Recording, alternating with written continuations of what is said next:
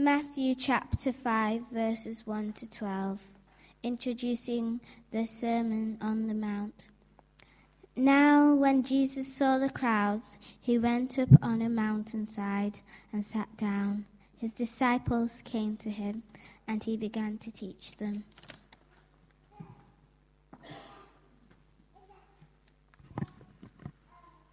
He said, Blessed are the poor in spirit, for theirs is the kingdom of heaven. Blessed are those who mourn, for they will be comforted. Blessed are the meek, for they will inherit the earth. Blessed are those who hunger and thirst for righteousness, for they will be filled. Blessed are the merciful, for they will be shown mercy. Blessed are the pure in heart, for they will see God. Blessed are the peacemakers, for they will be called the children of God. Blessed are those who are persecuted because of righteousness, for theirs is the kingdom of heaven. Blessed are you when people insult you, persecute you, and falsely say all kinds of evil against you because of me. Rejoice and be glad, because great is your reward in heaven. For some in the way they persecuted the prophets who were before you. Amen. Thank you very much. so, we've just heard what are called the Beatitudes and it forms part of the most fundamental teaching of Christ. And it echoes down through the ages, and it resonates with us all. Each of those verses calls us into action, an action that can challenge us. Jesus tells us that many of the attributes that we are conditioned to think are good in, mod- in the modern world aren't necessarily the attributes that he values in us. Things like greed, power, success, strength, selfishness. They're not what the Bible says are the attributes that bring us blessing. He told us, Blessed are the poor in spirit, for theirs is the kingdom of heaven. Blessed are those who mourn, for they shall be comforted. Blessed are the meek, for they shall inherit the earth. Blessed are those who hunger and thirst for righteousness, for they shall be satisfied.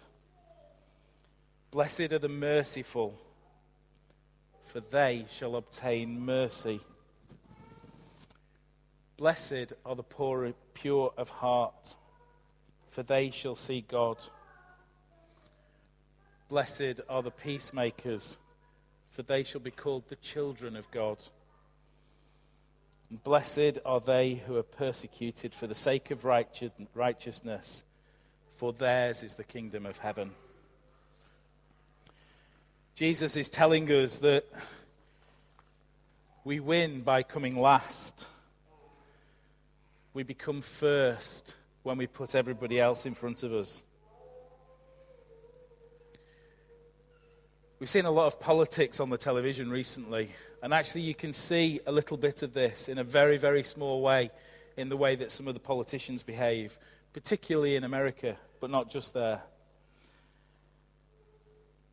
I watched uh, President Obama and Vice President Joe Biden giving a, a speech to, uh, to talk about Donald Trump winning the presidency. And as they finished the speech, they walked back into the White House. And as they approached the door to the White House, you saw Joe Biden drop back a couple of steps to let Obama in first. He is the president, after all. But then, if you watched Obama, he swiftly and gently put his arm around Joe, and as they got to the door, eased him in first. You see this particularly when world leaders, world leaders gather. They all want to be last through the door. Now, I would love to think that that's because they really understand the meaning of these words. My fear is that it's just become a power play to them to become last, making them first.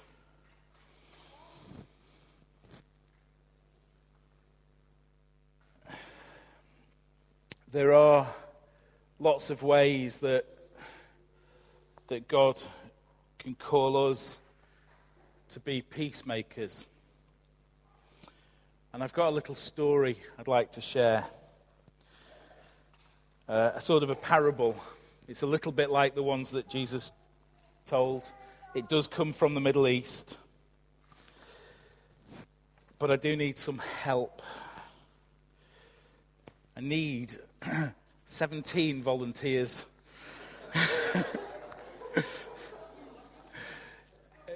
you, you, don't, you don't need to come to the front. You can maybe just stand, stand where you are. But I'd like 17 people. We're, we're going to talk about a rich, a rich man in the Middle East. And he was so rich, he had 17 camels. So if anybody would like to look after one of his camels, please. Thank you.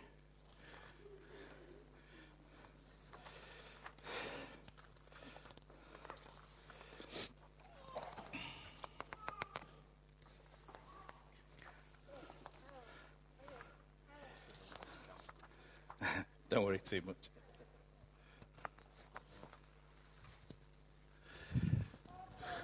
Camels over here.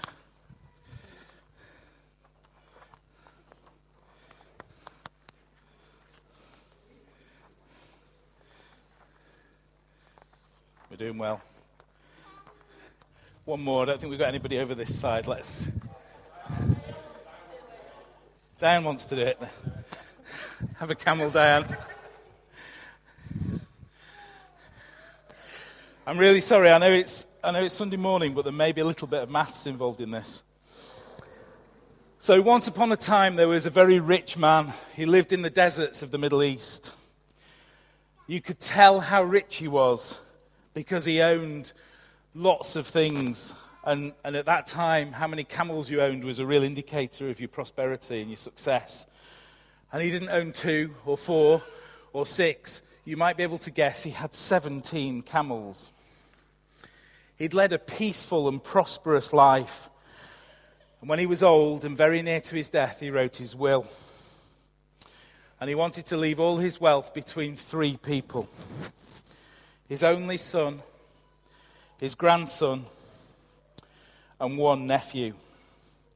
And the will said this One half of my riches should go to my only son, one third should go to my grandchild and one ninth should go to my nephew. Now that seemed pretty fair to everybody. And soon after the rich man died, they came to divide up the camels. So, first, his son, he gets half of the 17 camels. So, can anybody work out how many camels that is? Angela? It is eight and a half.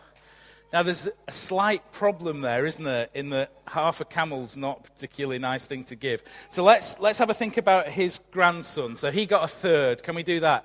Anybody work out what a third of 17 camels is? Nicola.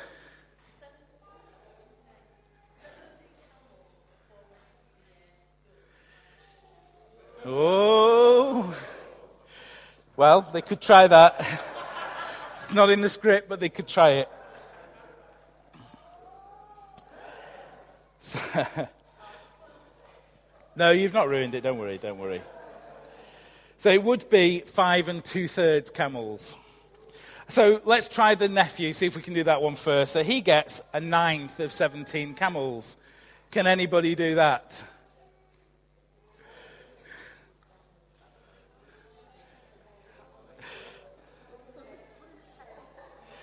There's no way we can get a ninth, is there, out of that? Now, the, the three of them became really frustrated and they got very angry with, with each other. And all of these three, three men were leaders of tribes and they, they started posturing to, to fight each other and, and wage war. And they got, they got weapons and started campaigning. And it, it was starting to look really bad. Now, there was a very, very poor man who lived nearby, and he wanted to help, but he had very little. He didn't have any influence, he didn't have very much at all. He wanted to broker some peace, but what could he do? The only thing he had was a camel. So, can I ask Andy, will you be the, the poor man there with the camel? So, he gave his camel to the estate of the rich man to try and help. And now they had 18 camels. So the son would get half of the 18 camels. Can anybody work out what half of the 18 camels is? Nine camels. So the son gets nine camels. And then the grandson gets a third of the 18 camels. Can anybody work that one out? Six camels. So that's nine plus six. So we've used 15 of the camels. And finally, the nephew gets a ninth of the 18 camels. Does anybody know what that is? Not three, no. Two. He gets two camels. So everybody then is able to have their camels, and actually, there's one left over, so Andy gets his camel back.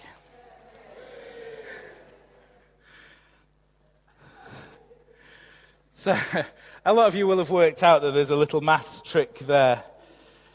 It's not really about the maths trick. You can, if you've not worked it out now, you can work it out later. It's trying to tell us about making peace. It's trying to tell us to think about what we can do. When we think we can't do anything, what can we do to help bring about peace? We can pray. We can try and respond with love. Christ calls us to be aware of our needs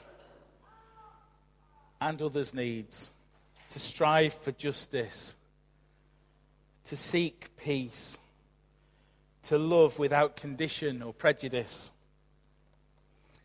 But the call to love is harder than the call to hate. It can be easy sometimes to respond to news stories and, and things that we see, all the things that we see on the television, with hate or hateful thoughts. You know, we've seen so much on the news over the last few days that so many people have been upset about. Have you seen what they've done to the Toblerone?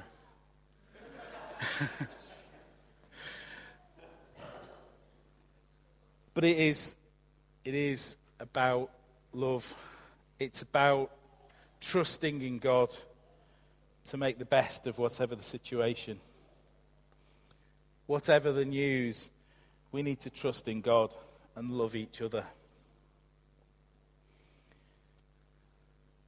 Sometimes it's easy to pick on others, pick on people who may not be as strong as you, pick on people who may be a little bit different than you.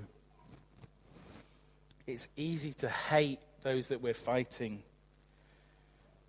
You know, whether that's as individuals or as a nation or as a world. You know, we can hate the people who are doing such terrible things in Afghanistan or Syria or Iraq or wherever in the world. It's so much harder to do what Christ commands us to do. It's so hard to forgive.